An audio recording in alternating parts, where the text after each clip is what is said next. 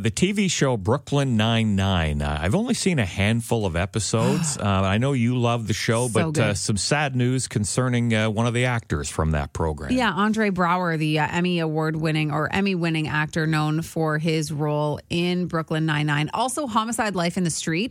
Um, he passed away at the age of 61. They just said after a short illness. They didn't really give a, a lot of detail on exactly what led to his death, unfortunately. But born in Chicago, had a, a breakthrough role alongside Denzel Washington and Morgan Freeman in a movie called Glory back in 1989. I've not seen that movie. haven't either, I but don't now know I why want I to. haven't because now I do want to see it because I love Denzel and Morgan Freeman and and uh, Andre Brower as well.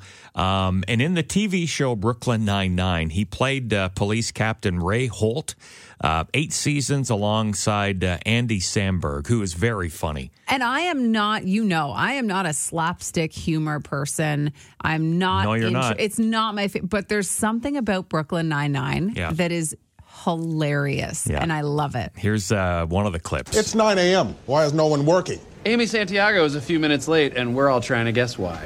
I like to play. I'd say she's in line at the bank. This is fun. It is fun, but you're all wrong. She clearly slipped through a subway grate and is having terrible sex with a mole man. there she is, Amy. Where have you been? We've been worried sick. Do you care to explain yourself? I'm just 70 seconds late. It's not a big deal. Don't worry about it. Santiago, you will tell us, and you will tell us now. There was a problem at the bank. Hot damn!